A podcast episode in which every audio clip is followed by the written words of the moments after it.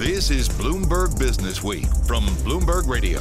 Hi, I'm Jason Kelly. And I'm Carol Massar. Welcome to a special edition of the Bloomberg Businessweek Weekend Podcast. In this episode, our favorite interviews from the 20th annual NBA All Star Technology Summit in Charlotte, North Carolina. And Carol, we had such a blast We did. in Charlotte. So many interesting conversations. You know, this is the sort of thing that you hear it on the surface, like, uh, okay, they're going to talk about technology. The reality is, all the owners show up, a bunch of former players, a bunch of current players, because this is where the future is going. And it's a reminder the NBA is looking around the corner. And I've got to say, what's interesting too, it's a unique invitation only group to explore the trends and innovation in sports media and technology. And Adam Silver, the NBA commissioner, he started this 20 years ago, and people weren't really talking about sports and technology. He really was ahead of the curve. It, it's a great nexus between investing and technology. Also, the NBA All Star Tech Summit, and I gotta say, NBA fans stopping when they see this guy. We're talking about super agent Rich Paul, founder and CEO at Clutch Sports Group, who, as you know, Jason represents LeBron James. LeBron James, Anthony Davis, John Wall, so many more. He is a prime mover when it comes to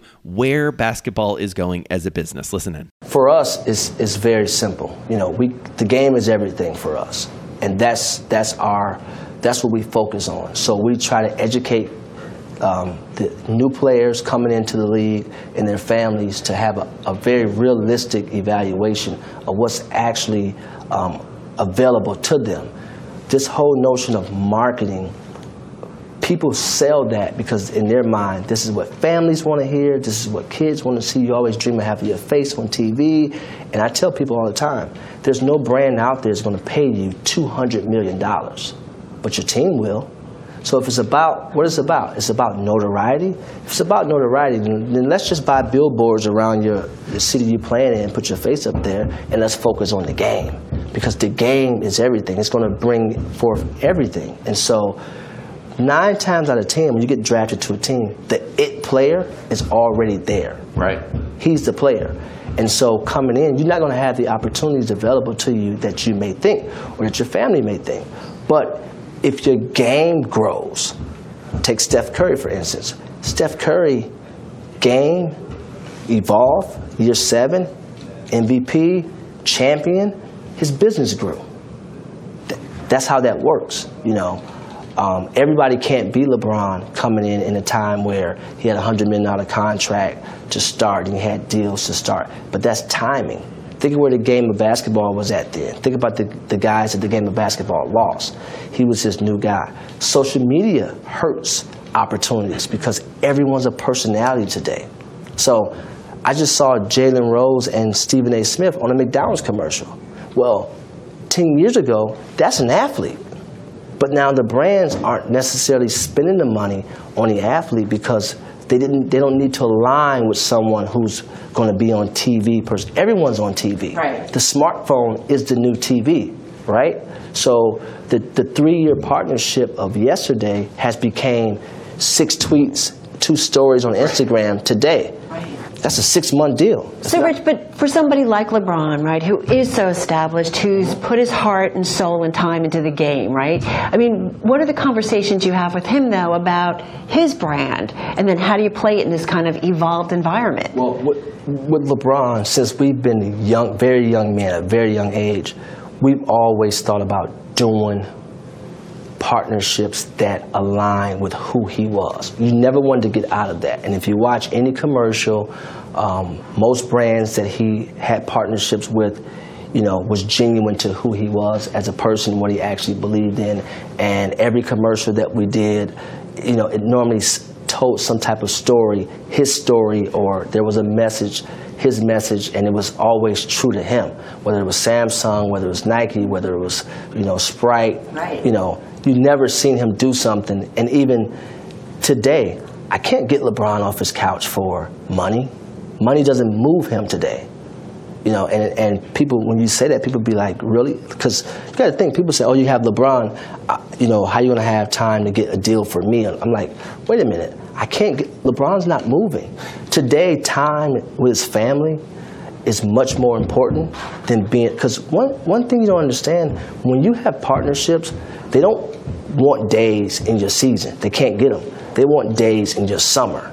So the more partnerships you have, the less days in your summer that you mm-hmm. have. And people don't understand that. So when LeBron does move, people notice. And you and I were talking before we came on. Anytime he goes anywhere, people notice. He's at the Duke Virginia game. You're at the Duke Virginia game, and all of a sudden it becomes about we're recruiting Zion. We're there for Zion. What's the real story about what happens next in, in terms of pros and college? And I think that's good for TV, but the reality is, just love the game. You know, no one talked about when we flew from Cleveland to Detroit and Steph Curry was playing at Davidson. Nobody cared. Why? I wasn't an agent. I wasn't in the position I'm in. Obviously, he wasn't playing in LA. Um, you know, we're there to see a game. The University of uh, Virginia, uh, its president and, and, Tony Bennett took care of us.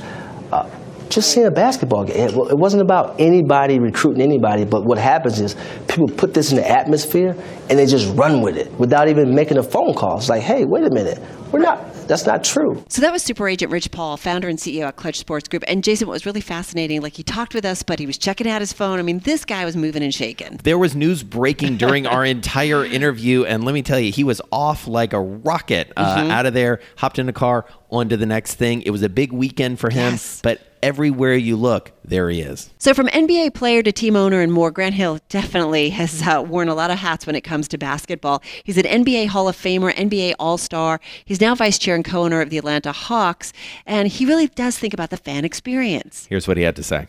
We recently went through uh, an arena renovation, mm-hmm. and, and one of the things that we noticed is that, uh, you know, with technology, uh, you know, millennials are obviously very much engaged, very much, you know, digital currency is, is their thing. And so, uh, whereas before maybe you'd go on uh, your mobile device and check your emails during a game or maybe check the scores, uh, now you're so much into uploading your experience. Up, you know, that's what millennials. That's what I'm not a millennial. I do that sometimes too. we um, all do. Yeah, we all do. But I mean, that's how we live now, and that's how technology has disrupted our industry in sports. So increasing the bandwidth in our arena to accommodate that right. so it can be a pleasurable experience. That's just sort of one of many examples I think that we've tried to sort of introduce uh, in terms of providing and, talk, and, and, and speaking to and, uh, and, and, creating a, a wonderful in-game experience.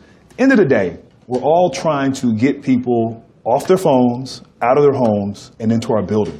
And so what can we do to attract those type of uh, those type of customers. And so you know, it's funny. Mark Cuban was just talking about it on a panel, and he said, you know, when you're at a game too, though, you don't want people looking down, right? You want them engaged in the game. So it's like this balance. Right. It is a balance because one, you want to. So if you go to a game, I think you can see this at any NBA arena. And I also moonlight, do some television and broadcast games, and so when the game is not going on and there's a timeout or a stoppage of play, there's music, there's skits on the court, there's so it's constantly being stimulated, constantly keeping you engaged, which is important. But we also recognize that not just sharing with those that are there with you, you want to share with your entire network. Mm-hmm. So you're going to be on Instagram, you're going to be on Snapchat, you're going to be, uh, you know, to all your friends, whether that's 20 or 20,000. Yeah. And, and that's part of how we live. And so we have to adapt and adjust and accommodate, and that's what we try to do. So another group that has certainly embraced technology are NBA players. I mean, you have these mega brands, maybe bigger than in any other sport. It feels like the NBA and a lot of the owners ha- have enabled that. You know, maybe with a little bit of a gimlet eye toward we don't know how this is going to go. How do you guys think about players, social media, and these brands that they're building using tech? Well, I mean, I think we're as a league. I think it starts with Adam Silver. I mean, we you know we technology summit. This has been his baby for 20 years, and uh, and it's grown and it's evolved. Um, but I think, first of all, just the league in itself and how the, the, the league markets its players. Uh, you see our faces. You know, the it's more about the individual necessarily than the team. Mm. And, and, so LeBron James or, or Chris Paul or James Harden, as a fan, you feel like you know them. You feel like, you know, Michael Jordan, long before the technology boom, and I mean, he was well known and recognized all over the world. And so this only magnifies that. And the league has really embraced technology and used it to spread in its, its, its message, but also grow its business. And so, yeah, to have players now understand uh, that they can speak directly to an audience, to their fans, Uh, I also think it, it, it encourages them and, and, sort of contributes to their desire to speak out on things and right. social injustices, and we've seen that uh, in our league. And well, what's the balance there? Because you know we talk about that a lot in terms of you guys have an amazing platform through your players, through your owners, you know, through your viewers, and I just wonder when you think about social activism and all of the things that are going on, whether it's politically or just within our world at large, what's your responsibility as an owner? Well, I mean, as an owner, you want to be informed, and and uh, obviously you, you want to. Uh, be authentic, and you want to, you know, look. I, I, work with Tony Ressler, who's our managing partner, and there have yeah. been things that have happened uh, you know, in society during the course of our ownership. And one of the things that we discuss, look, you know, it's okay. Like, you know, speak from the heart, but just, you know, obviously want to make sure you're informed and educated. And that goes for the players as well. The great thing, though, about technology, uh, unlike 25, 30 years ago, now you have access to information. So when I played in Detroit, if something happened in Cleveland, I might not know about it. I might not be aware. Yeah. But now, instantaneously, you, you can find out, and you have uh, the ability to, to really learn and, and, and, and, form an opinion and a thought. And so, whether you're a player or an owner, uh, you just want to be responsible.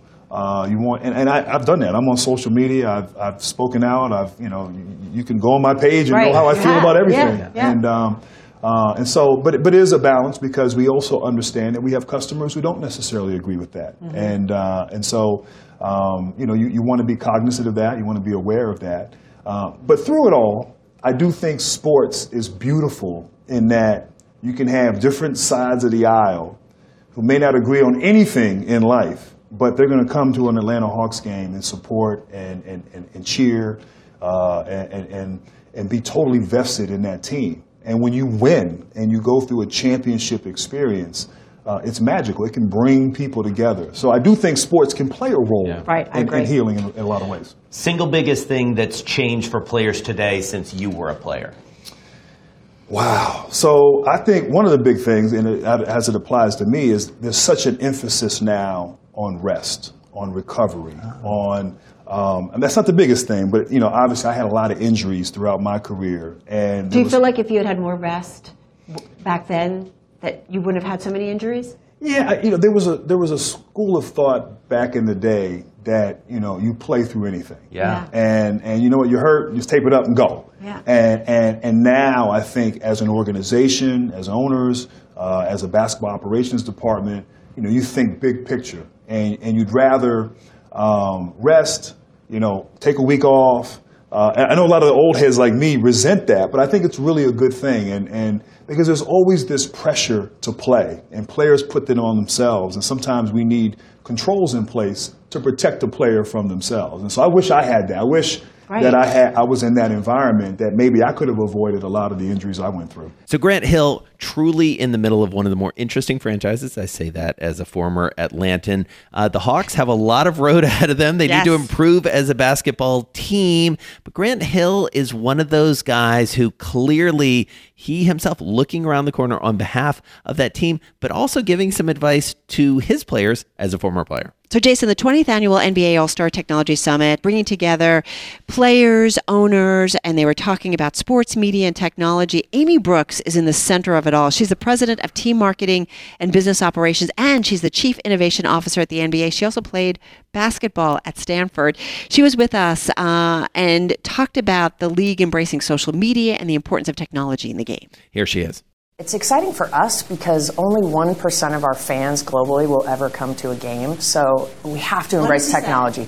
1%. As such a global sport, our games are here, and so we have to embrace technology. We're very fortunate because our players embrace social media, and they are great global brands amongst themselves. And so we do everything we can to, to capture the emotion around the game and, and, and send it out globally. I want to ask you about that specifically because the NBA has done a phenomenal job with developing those brands and kind of giving mm-hmm. the players, it feels like a little bit of space. How do you balance that? Because you've got some big personalities, and as you say, with a massive social media footprint in a lot of cases. Absolutely. I, I mean, we see our games on TV as meals and social media and all of the content as snacks. So our players are out there developing content, our teams are developing content, and we, the league, are developing content. So we have 1.5 billion followers amongst players, teams in the league And our job is just engage fans globally in every way we can, in different platforms, and testing and learning is a big part of that. Amy, talk to us about the platforms, right? Because you have traditional where you go to a game, you've got men's, you've got women's, you've got esports, you've got streaming. Like, where's the biggest growth potential? What's fun, we think the engaging side of the broadcast has a lot of potential, and our other leagues beside the NBA allow us to test. We have our NBA 2K League, which is broadcast on Twitch. Our G League is broadcast on Twitch. I'll give you a quick example of what we're doing with the G League. We're actually allowing people to vote for the MVP in a G League game, and then at the end of the game, that MVP can came on and take come on and take direct questions from fans. So it allows us to test and learn a lot. But is that where the where's the most growth? Because like we talk about esports a lot, and I think they talk about it being like a billion dollar business by 2020. Where's the biggest growth?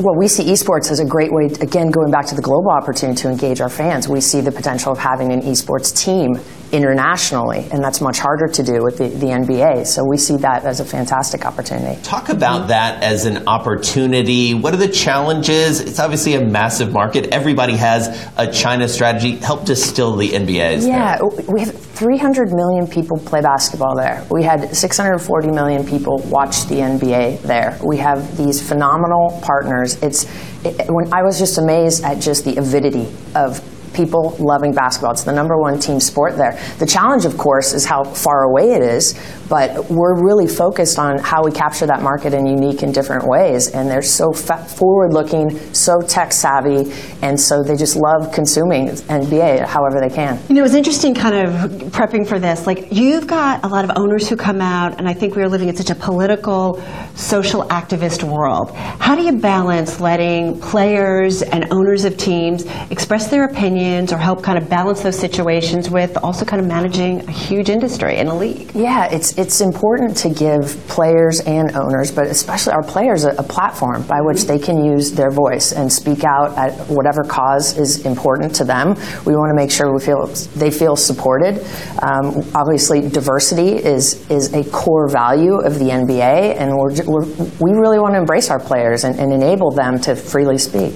Talk about the WNBA and sort of the opportunities there, how it fits in, where you see the most growth. Yeah, it's it, you know, it's important to me, especially as, as, a woman that I work for a league that embraces not just diversity of our players in the NBA, but we have our own women's Great. professional league, and we see tremendous potential for this. It's it's a league that's been around for over 20 years, but we think that in today's society, it's really prime for capturing a new audience as well for people who care about progressive women and what women are doing, not just on the court but off the court.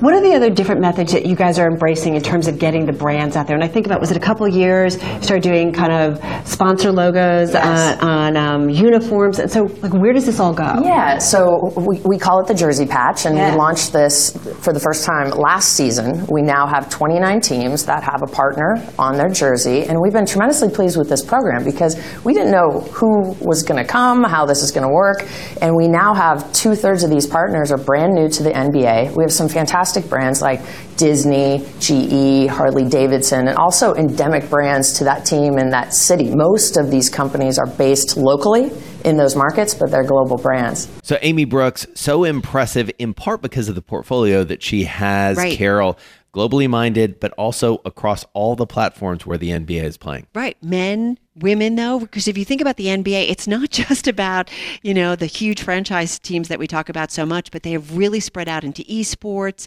online streaming and so much more. And the G League yes. and they play right in my backyard. So David Blitzer well known in investment circles but maybe lesser known in the sports world. He's one of the co-owner of the Philadelphia 76ers and a couple other teams including the Devils and Crystal Palace soccer team over in Europe. Josh Harris over at Apollo another private equity guy probably a little bit better known. We caught up with Blitz, as he's known to almost everyone, about the Sixers, but also about what's going on at Blackstone. Well, first again, thanks uh, for having me on. It's incredible to be here. Um, the Tech Summit and the overall All Star Weekend is is always so much fun. Um, and if you think about the Tech Summit in terms of you know the convergence of what's happening between what's happening with the players on the court, what's happening with them off of the court, and their engagement with their global fan base has absolutely just completely exploded in the age of social media. Um, and there's been a lot of interesting commentary, even uh, at, at, some of the um, uh, sessions about how much that has changed and how quickly, et cetera. But I'll just say from my perspective in, in, in watching this connection, um, I would say over the past, I mean, each year grows so dramatically. Uh, there's no doubt. And we have some uh, very colorful uh, players that um, really, really seem to dominate uh, social media as well as on the court. Um, so it's fun to sort of watch that engagement, but it's, you know, it's just going strength to strength. And if you look at you know the global nature of the game, mm-hmm. how that couples with the incredible performance and athleticism with what's on the court, um, and frankly, it's giving folks at home and around the world what they want. It does feel like the league and the owners, for the most part, have not just sort of allowed this to happen, but enabled it to happen. Absolutely. How and why? Well, look, I think Adam Silver and the entire management team at the NBA is incredible. Okay, and I think um, they saw this and they saw it early, and they saw that the connection that could be made between the league and the players with the fan base, given what was going on from a distribution standpoint in terms of how people are, were consuming media, are consuming media, and where, more importantly, where the trend was going, uh, I think they they nailed it. Uh, and they continue I mean, David, to. It's fascinating because this summit's been going on for 20 years, right? A tech summit 20 yep. years ago. Who would have thought that this is where we'd be kind of be today? And Adam was on it. Absolutely. I mean, it was funny. I was just talking to one of our partners, Michael Rubin, um, who was trying to remember. I think he's he's been on a panel at every summit. He was trying to figure out whether it was 19 years or yeah. 20 years. Right. Um, again, just ahead of the curve. How does technology change the business opportunities of owning an NBA team? I mean, it's changing in so many different ways. You know, I mean, we talked a lot about the social media dynamics and the players' connection uh, with the fan base, and just if you think about some of the content. So I don't know, but it wasn't that long ago where Joel Embiid was literally walking down the street, okay, and somebody was like talking trash to him on a on a playground court. So Joel just walks over there, just dunks on the kid, and it just goes completely viral, yeah. right? Literally globally. Yeah. Um, and that wasn't set up. Like A, that's Joel, and B, that's that's the dynamic that's out there right now with with uh, what the players, et cetera, can do. So that's kind of one area. You obviously from a, a new arena and what's going on inside um, is incredible from a technology standpoint. If you go out and see the Sacramento Kings new arena, mm-hmm. and I mm-hmm. cannot wait to see the Golden State Warriors new arena um, the technology and the systems that are going in and the engagement that they will have again with the fan base is uh, is incredible. So I mean, we're seeing technology change just about everything that we do. I'm talking much more broadly, right? And then we kind of bring it into you know the sports scene and particularly here in the NBA. It's great. Well, and it's also opened up the rest of the world. Exactly.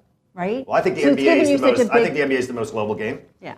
And again, it continues to go from strength to strength. And, and we had the opportunity uh, and the pleasure of playing two preseason games in China this year. And I have to tell you that, that it's amazing. I mean, A, just the excitement that that was driving in China.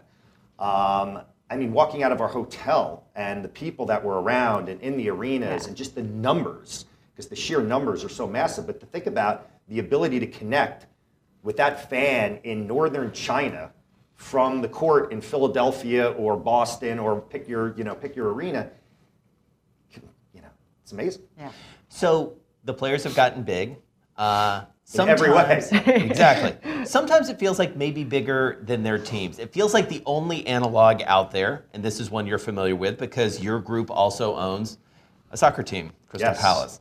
Uh, do players get too big ultimately for their teams? How much do you worry about that in this day and age?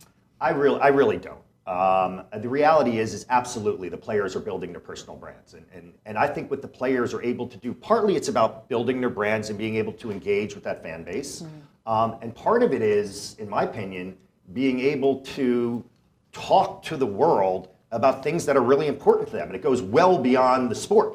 Okay, so you know things of a charitable nature and things that relate to you know causes that they're incredibly focused on, and the ability for the fans um, and forget just basketball fans. I just mean, you know, to engage and understand. Like Magic Johnson was talking a little bit about what it's like today as a player yeah. versus when he was growing up. And I was a huge Magic Johnson fan. I tried to learn everything I could about Magic Johnson, and the amount of information that I had in the 80s on Magic Johnson versus the amount of information I have today on LeBron James is is radically different, right? And so people's ability to really understand the player and what's important to them off the court as much as on the court, I think is really amazing.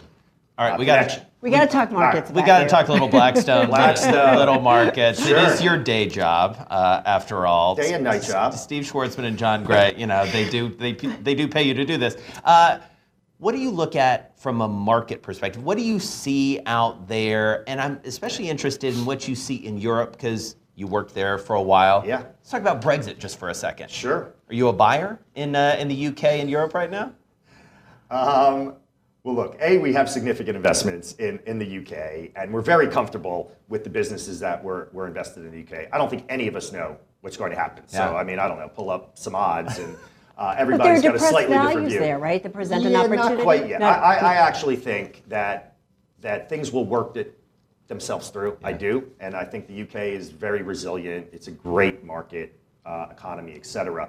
But it's bumpy, okay? And there are going to be times where I think, from a, just a valuation standpoint, um, where you might be wanting to jump in in different asset classes or industries relative to uh, them having traded down uh, quite dramatically. I don't feel like that's necessarily the case right now. Things Okay. are down a bit, um, but not dramatically. And um, so we're, we're looking closely.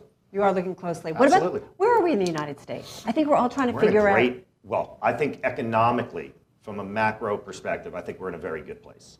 I think the reality is we continue to see strong growth. Yeah.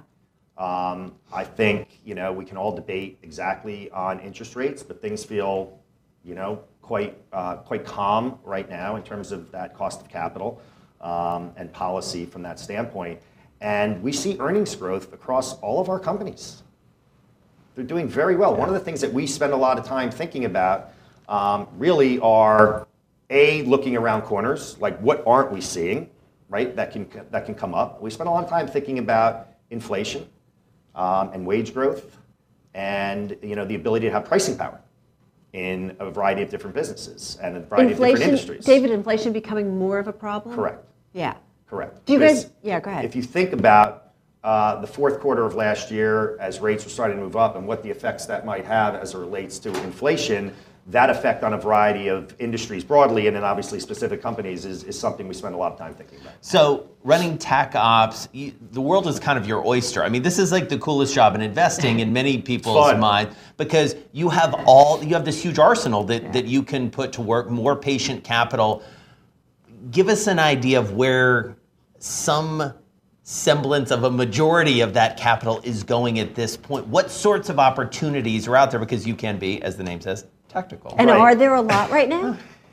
There are. It's not, I mean, look, the investment environment, we, we could go, we don't have enough time to go through all of Yeah. the different Yeah. areas. You know, we have a, a, an amazing business in the sense that we really can play across everything, industry-wise, capital structure-wise, geography-wise, uh, within our business. Um, and then obviously, there are different points in time where different subsectors, et cetera, uh, are super attractive to us. That could be for value, just purely valuation reasons, and it can also be for where we think those industries are going. So, as an example, we spend a ton of time uh, in the telecom space, and so spectrum and towers and data centers and fiber. And none of that is like dramatic, right? We all know what's happening in terms of data explosion and how people are utilizing and you know their devices in, in everyday life. Uh, so uh, we all know that the growth is there, but the ability for us to find different investments within that space across the globe has been uh, a ton of fun. But I'd say the biggest thing that we're doing right now is, is probably structured equity. So we're going in equity situations where we're helping companies grow, and that can be organically, it can be an M&A strategy, it can be a variety of things, but they need our capital and our partnership to achieve their goals, but we're generally going in above the common equity and below some you know, level of, of debt capital. We're kind of that middle capital layer, and we think that's a terrific place to be. So, Jason, as you reminded me, David Blitzer isn't someone who talks to the press and media often. No, it was great to catch up with him, and he has such a wide-ranging job at Blackstone, but mm-hmm. also a wide-ranging view of the world of sports, given everything that they own. Very thoughtful. Really enjoyed catching up with him. New Orleans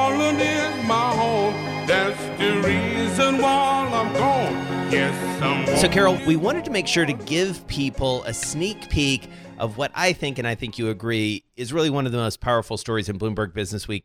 It's in the magazine and it concerns New Orleans. Post Katrina housing in New Orleans has been one of the most bedeviling aspects of that reconstruction. Rob Walker, fantastic writer uh, for us and many others. You may know him from his books, his work in the New York Times. He put together this piece. He joins us from New Orleans. Rob, great to be with you. Oh, I'm so happy to be here. Thank you. So, tell us about what has happened because the headline here is really about Brad Pitt and some promises that he made, some homes that he built. It hasn't gone the way that many people hoped. Yeah, well, so he started an organization called, uh, or the, a foundation called Make It Right that uh, had this very ambitious goal about building 150 houses for folks in the lower ninth ward, uh, which was one of the most devastated areas of the city after Katrina. Um, and not just houses, but like really architecturally adventurous houses. Like he really, he was able to bring to bear all the sort of power of celebrity uh, to get like great architects to contribute designs and high, high eco standards. And, you know, it got a huge amount of attention. I'm sure most people listening to this, like, are also thinking like, oh yeah, I heard about that. Yeah. But then, well, then what happened? Well, five, six, seven years later, time went on. Some problems have emerged with the houses. Um, and some of them have turned out to be kind of severe. And meanwhile, Make It Right as an organization has kind of evaporated. And um, so it's become kind of uh, like uh, an, an, a bit of an ugly after effect to, I think, what everyone agrees was an incredibly well intentioned and brave project. And to be fair, Rob, right, there are homes that were built and they built almost all that they promised, and there are homes Yeah. that have not had problems. There are definitely homes that don't seem to have had problems. I talked to a bunch of residents, some of whom have done a lot of research.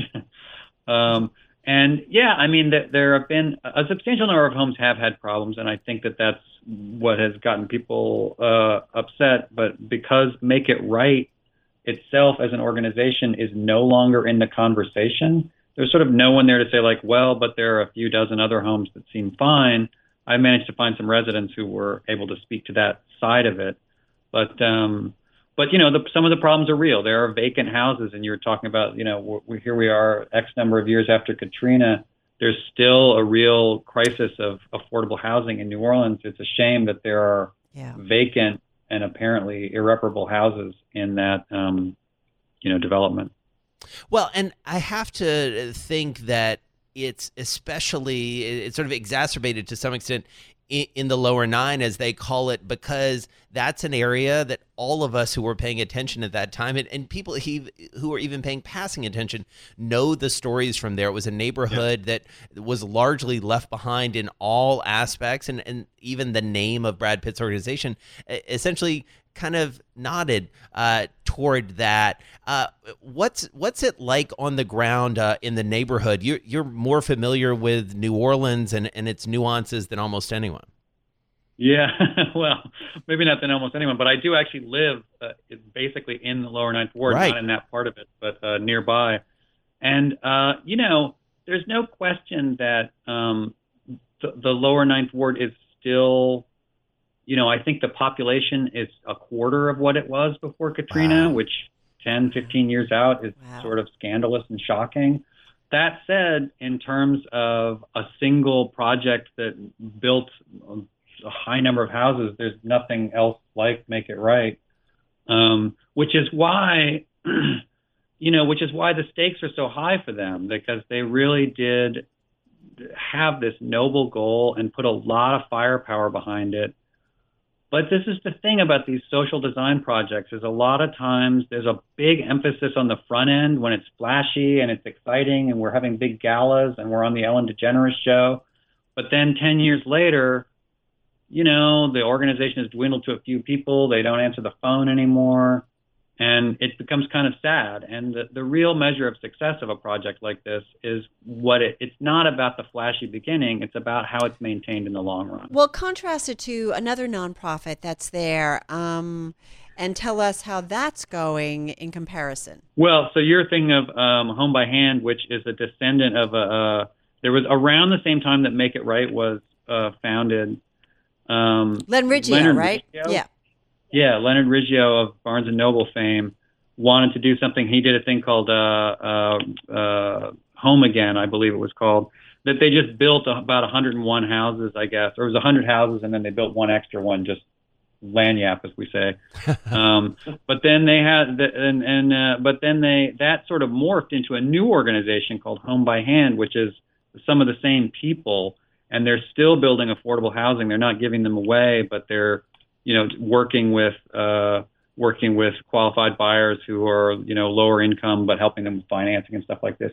And it's not a flashy organization, but it's a very solid organization. Mm-hmm. And I just threw them into the story as a little bit of a point of contrast, not not to set up one against the other. And and I, I want to be clear that the Home by Hand people are fans of Make It Right, and there's no bad blood or anything like that. But it's just a different model that sort of shows how these kinds of projects can um, have maybe not a flashy beginning, but maybe still make a big long term impact. That's reporter Rob Walker. So, Jason, we all know about the Murdoch media empire built up as a result of a lot of buying uh, over several decades. It's now in a new era uh, as a result of much of the company being sold, which begs a huge multi billion dollar question. What are they going to do with all that money? And lot. also, what's the lasting impact of this empire, either together or apart? Felix Gillette with us. This, you know, for those of us in the media, especially for those of us who've been watching this saga for for so long, this is a big, big question that has a lot of ramifications. It does. Um, you know, yeah. The the forever the question was what, who's going to take over Yeah. Rupert Murdoch's empire. And I have to say, looking at this, it's kind of this great bit of estate planning where he said, you know, rather than give the keys to the empire to one of my children, I'm going to sell most of it to Disney, and I'm going to position them to build their own empires. And once this deal uh, with Disney f- uh, closes, and it's getting pretty close, they're going to have a huge amount of money to play with. How much? Um, about twelve billion dollars in or Disney shares and Yeah. cash. Yeah, will be coming out to the family, um, and so they're going to be pretty well positioned. And there's what? To start three, buying stuff. Three siblings. There's three siblings from his second marriage, Right. Uh, James and Lachlan and Elizabeth, and that's pretty much who people are keeping an eye on. Um, and it's kind of fascinating. I think from the start, he positioned Lachlan to take over what's left of 21st Century Fox, which will now be called Fox Corporation. Um, and that's still, it's about a third of the size of the previous company, um, but it'll probably grow. I mean, Lachlan has said, you know, we're going to be out there, we're going to be buying stuff, we're going to be making acquisitions. Um, the question is, what is his taste. Yeah. Um, and you know, the new version of the company, uh, they kind of basically got rid of. They got rid of the movie studio, all the TV networks um, that you know made uh, you know on demand entertainment program, and they really kind of focused on live programming. So they kept uh, the Fox News Channel, and they've been acquiring sports rights, Right. NFL's Thursday Night Football, WWE SmackDown, um, and I think that's kind of the position they're going in. What's interesting is when you talk to analysts who look at the company, they they will point out, well, you know, they haven't been doubling down on assets like you know, there's a lot of TV station groups out there that you could buy. Um, you know, they kind of expect Lachlan to kind of steer things in his own direction. Well, and to the point about Mm-hmm. TV stations, back in the day, that it, would have just been assumed that they were going to buy those, Right. right? They, Yep. they would have been the absolute natural buyer. there. Yeah, and instead you have you know Lachlan. They put they paid a, uh, invested hundred million dollars in Caffeine, which is this kind of Twitch like uh, live streaming service uh, popular with uh, e game e gamers and video game fans. Uh, Lachlan took a seat on the board of Caffeine, so you know you might look in that space for uh, you know what might be of interest to him. And James goes with the sale, right? Yeah, no. Initially, Oh, no. Yeah, so No, there was a lot of speculation right, he was yeah. going to go to Disney, and now everyone's saying no, he's not going to go to Disney. He's going to go out on his own, Right, And right. But he's on the st- board, isn't he? Uh, Maybe. He, yeah, it's sort of. Well, they ha- they're going to be the largest shareholder in Yeah. Disney when this closes. So, uh, you know, they will have a lot of leverage in terms of getting a seat on the board for the family, and also, you know. Influencing what happens in terms of the leadership of Disney down the line. Um, but That's assuming that Bob Iger doesn't actually live forever, and He might. He might just keep ultimately going. relinquishes Yeah. his role. Yeah. he's looking like it. Yeah. Yeah. But James is going to go out. You know, he's been looking at, uh, I think, real estate in lower Manhattan. He's going to set up his own investment company, uh, maybe a little incubator. And the question is, well, what is he going to be interested in? And, you know, people are kind of like, well, look in that live streaming TV space. Um, but he's also really into environmental um, causes. So maybe investments there. He had a lot of success in um, in Asia, uh, in India in particular, building up Star, and he has a lot of relationships there. So potentially, um, people are thinking eh, maybe he could uh, make some investments there. Um, but he's also, you know, he's been sitting on the Tesla board, um, and people are thinking, you know, of any of the siblings, James seems the most likely. You know, he's in his mid to late forties at this point. He has a lot of runway in front of him. He's going to have a lot of money. He might be making some big moonshot type investments Yeah. that I think could be very surprising to people What about Elizabeth? she you know after she sold her production company to her father's company back in 2011 uh, the shine group she set up her own investment uh, vehicle and she's been making uh, you know investments in uh, kind of the production artistic creative side of the media industry uh, animation uh, she has this company in los angeles called vertical networks which uh, makes uh, short form video for you know Snapchat and Facebook uh, and YouTube. So I think people expect her to do that only maybe on a bigger scale.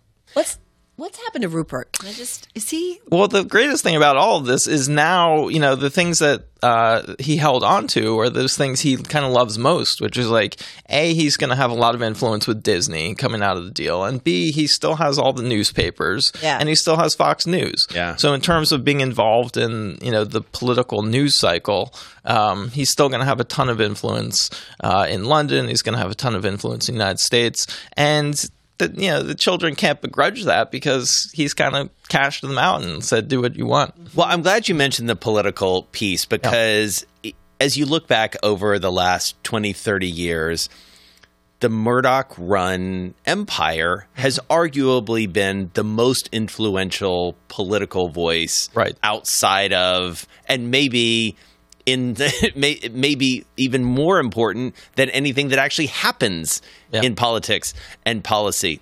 What happens with the next generation? You know, I think uh, you know, I think James was probably a little bit uncomfortable with some of the Fox News political uh, influence. Uh, you know, his his wife is big into environmental causes, and occasionally she would hop on Twitter and kind of write things that everyone in the media and oh, I can't believe you know Right. she's subtweeting her father-in-law with that, right. and so that was a little bit uh, there was a little bit of tension there, and I think that's another benefit of this setup for the children is that um, you know James will step away from that. That will no longer be That'll be Lachlan World. That'll be Lachlan, you know, and I think he's more comfortable with it. And, you know, Fox News makes a ton of money and has more influence than it's ever had with the current administration. So, um, yeah, I mean, I think uh, they'll continue to do that. And I think James can go off and, um, you know, pursue his own political interests, which I think, again, uh, much more in line with, you know, environmental causes. Well, and as we joked about before you came on air, it really is. It's Succession, the HBO show Succession. so they need to give us some fodder for next season. Maybe They do. Rupert was watching and saying, "All right, wait Oh, a minute. my How can I do this better?" That's a great show. There you go. Felix Gillette, always great to catch up with you. Thanks. So, Jason, we caught up with Vivek Ranadive, and this is an interesting guy, right? Part of the ownership group of Sacramento Kings. He also, at one point, owned uh, the Warriors, but he's a big technology guy, started companies. Fascinating to sit down with him. Forward thinking indeed. Here's what he had to say. Well, I just came from the uh, Tech Summit panel where I was part of the uh, uh, sports betting panel. Uh, and we all believe that that's going to be a huge opportunity uh, for sports teams and for the NBA in particular. Uh, we're uh, blessed to have uh, leaders uh, like uh, Adam Silver and David Stern before that, who've always been on the cutting edge. And we see uh, sports betting as opening up a whole new avenue of entertainment, engagement, and opportunity for our fans. So let me ask you about that because we hear constantly from owners, and it feels genuine, how much they like the leadership of this league. Yeah. I'm not sure that that is true in every sport. What is it about the leadership of this particular league that works well for an owner like you? Well, first of all, uh, they've always been on the right side of history. So if you look at all of the issues that we faced, uh, David Stern and now Adam Silver, uh, they've not been afraid to step out uh, and be on the right side. Even being in this uh, city, uh, we pulled the plug on that a few years ago. Right. Uh, when we felt that the laws were vindictive uh, towards certain segments of society. Uh, and so our leaders have not been afraid to step out and do what's right. Uh, now, there's also been a recognition that it's all about the players. Uh, and in our league, uh, we are inclusive uh, and we talk uh, and we welcome ideas and we're open. Uh, and then we're also the most technology savvy uh, league in sports. Uh, and then add to that a global outlook. Uh, so we are the league of the future. I think when I think of some of the other sports, they're, they're legacy sports to me.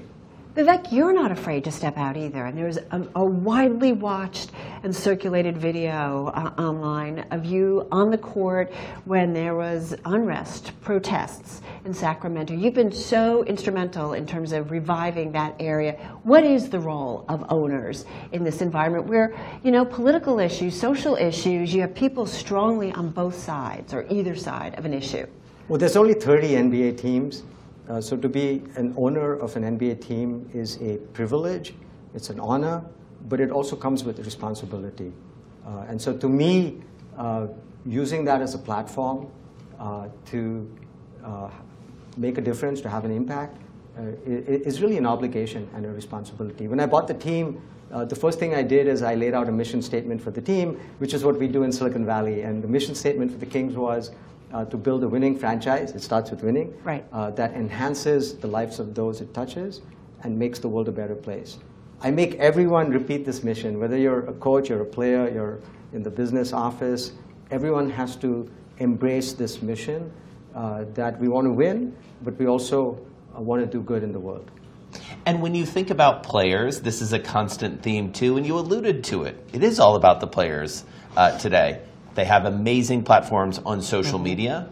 They are emboldened by owners like you and the league, as you mentioned, to speak out on, on all sorts of things. How do you strike that balance between being a cohesive team and allowing these careers and these brands to blossom? And you have to be profitable. and make money There's just online. that so it's, it's a little bit like conducting a jazz band. So the old model was a Sousa marching band, where everybody just marched to the beat of a single drummer uh, in a robotic fashion. Uh, and I think uh, what we have in the NBA is a jazz band. And so you're the conductor, and you have different players, and you have to make each of them feel like they can uh, do their thing. And at the end of the day, you have to make sure it all comes together as music. So think of the NBA as a jazz band. but also be pretty savvy operators. It feels like we have seen this transition, especially in the NBA. Yeah. You think about the the buyers and, and owners of late, very successful investors, uh, many of them successful entrepreneurs uh, like yourself. They want to make money, so. What's the opportunity? What are the challenges there of still, you know, Yeah. maintaining a commercial enterprise? Well, I think first of all that this is still an undervalued asset. Uh, the first team I bought into was with Joe Lacob and the Warriors, and we paid 450 million for that, and people thought that was crazy. And then for the Kings, I paid 540 million, which at the time was unprecedented, and I was on record as saying that I thought it was a steal. So that was Vivek Ranadive. So fascinating that he got in on a relative basis pretty early into this boom in ownership that we've seen of entrepreneurs, investors coming in to own teams. And Jason, of course, they had some news that they announced at the NBA All Star Tech Summit about a predictive gaming lounge that they're going to have at their arena. You got to think that that's one thing that a lot of teams are going to be interested in, especially as we see this continual renovation of the stadiums around the country. We're going to talk to Ted Leonsis. He's chairman and CEO at Monumental Sports and Entertainment. This guy wears so many hats. Absolutely. And he talked to us not only about owning a basketball team, but being an early investor in a lot of big companies, including one of our favorites, Fortnite. Right. He owns the Wizards, he owns the Capitals, and the Capital One Arena. We asked him about the explosion of esports and so much more. it feels like the NBA is around the corner from other leagues, candidly. You know other sports yeah, as it well. started when I was at America Online. We did the first deal with, uh, I used to call David Stern, Commissioner Stern, uh, commissioner.com. and, and he really saw it. He started this, um, this tech conference. Uh, this tech conference is one of the most important uh, industry events. I mean, it's everyone who's in technology wants to come, and in media, because um, our game, our sport, is the most valuable content, the most valuable data on the whole media landscape. And it's um, very, very relevant to older people. Like I call this modern nostalgia. I mean, I walked by and I saw Kareem Abdul-Jabbar, and it's like Kareem. I mean, I grew up with Kareem, and and it's very, very relevant to millennials. It's fast-paced. It's real-time. It's lots of data. It's very relevant to the next generation, the Gen Z, who will never get cable, who want to interact with. Um, entertainment and stars, and we're leaders in esports. Um, I've been make, personally uh, been making huge investments in esports. I own Team Liquid with Peter Guber, owns the Golden State Warriors. How big is that market going to be? We see numbers of about a billion in 2020. How how big do you It is think? going to superset um, all of the leagues in terms of engagement because it started globally. It didn't start in North America or Canada. It's uh, it's something that started globally, and it's free to get started. I, I made an investment in Epic and and Fortnite, and it's the ultimate. It's the perfect communal game, right? And and it's kids getting together and playing a game to survive on on the island, and they're talking with their friends, and it's become a platform. Did that become bigger than you thought it was? I mean, that has become a juggernaut. Did you anticipate it to be this big, Fortnite? Yeah. Touche. What is Done. it? But what is it about Fortnite? Because I mean, it really has. I think it caught a lot of people off guard. Not you, apparently, but it really came out of nowhere to a lot of people. Well, the the management team, the leadership team of Epic is um, Just down the road here, right? Yeah, long time in that industry, and their founder CEO really has a good touch with the publishers and the studios and understanding what's going on.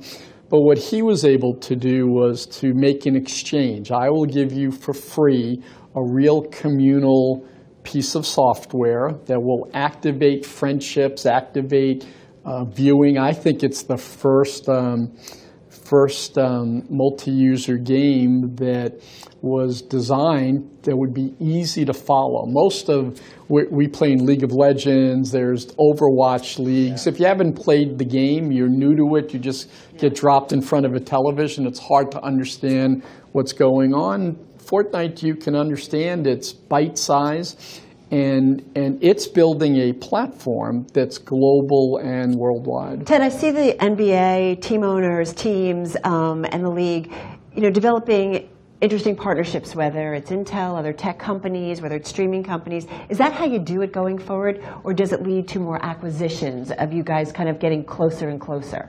Well, I uh, partnerships are very, very important, and we right now are very focused on giving a lot of value to our media partners. I think gaming and gambling. Um, I was head of the, the NBA Media Committee, chairman of the Media Committee, and I saw that they wanted our content, but they were very nervous about what the future would hold because it's not so much cutting the cable, it's that young people never will sign up for it. And so, so in this two-screen universe, if you can create an environment where people will get deep into the data and engage before the game, during the game, after the game, be communicating, um, it's really, really good for the media partners, and then it'll be really, really good for the league and the owners and, and the players. So, do you have to do acquisitions, or can you just do it through I, I partnerships? don't. I don't think that the NBA will do acquisitions. I can see as though expanding um, globally. I think that that right now we're seeing with NBA 2K, it's possible that 10 years from now, an NBA 2K player will be much more viewed and be a bigger star than the biggest star in North America who's playing in a building. So, got to ask you, you are widely uh, involved in Washington as an owner, as a citizen, as a community leader. We live in a very, shall we say, political time. Uh, you also are involved in a league here, the NBA, which has really encouraged social activism uh, among its players, Mhm. uh, among its owners. How do you strike that balance given the world we're living in? Uh, I really believe that we have uh, enormous social responsibility running sports teams. We um, we create these lifelong memories. We we employ 4,000 people full time and part time. We're one of the biggest taxpayers in the city. And as I remind everyone, um, I'll be in my seat as an owner of Monumental Sports and Entertainment much longer than anyone will be in the White House or be in the mayor. We, we, we represent the spirit and the culture, we, where longevity, we have to be trusted in our community. We have to do the right things the right way and be very, very socially engaged. Our philanthropy is very, very important. The way that we want to um, structure the game day experience and how it touches um, touches um, transportation, the business community. We helped to create an organization that was very instrumental in convincing or helping to convince Amazon to come to Washington, D.C. Um, we really believe that we play, we punch way over our weight as a sports team in terms of being civic leaders.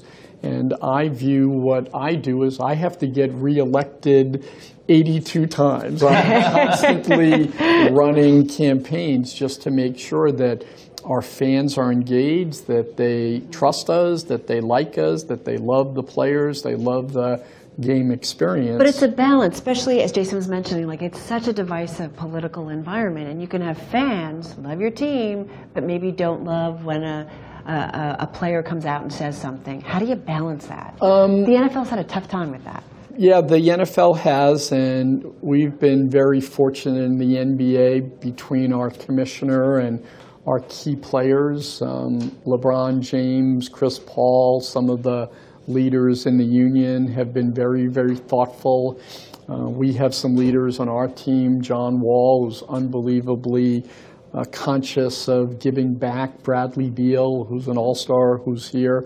If you sat down and talked to Bradley, I mean, my last conversation with Brad, when we finished, I said, Brad, when you retire, you could be CEO of a company. Your thoughtfulness, your your cognizance of what customers want, what consumers want, your ability to provide vision and leadership is is what everyone aspires to. And so, so they, used to be a generation said, we don't want to be role models. A lot of our players today really understand that they have a position of uh, great celebrity. They get paid a lot of money.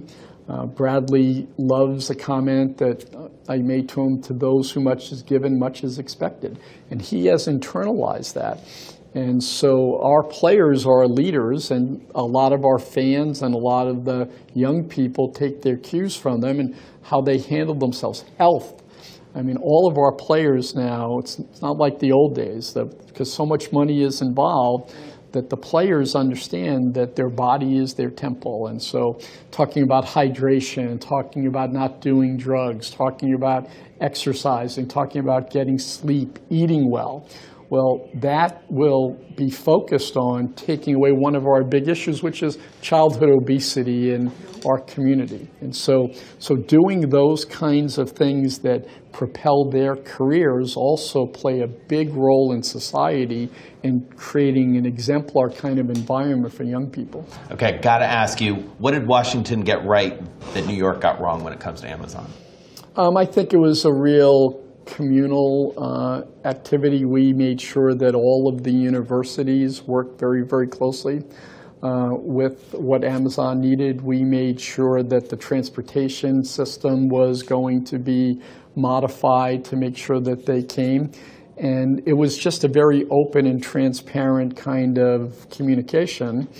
And I don't know what's happened in New York, uh, but I do know that we're thrilled that Amazon is coming, and we'll keep the lights on for them and work very, very closely with them. So Ted Leonsis, very much a smart guy. He's got some big thoughts about sports, also some big thoughts about where technology is going. You can catch our full conversation with him. We went everywhere on our extra weekend podcast. It's our extended podcast, and it's great stuff. And that wraps up this special edition of Bloomberg Businessweek's weekend podcast. Thanks for joining us. I'm Jason Kelly. And I'm Carol Massar. Be sure to tune in to Bloomberg Businessweek Radio live Monday through Friday, starting at 2 p.m. Wall Street time. And if you can't catch us live, get our daily podcast for the ride home. Download, subscribe at iTunes, SoundCloud, and Bloomberg.com. And of course, you can get this week's edition of the magazine on newsstands now. You can also download the Bloomberg Businessweek app. We'll be back next week at the same time. This is Bloomberg.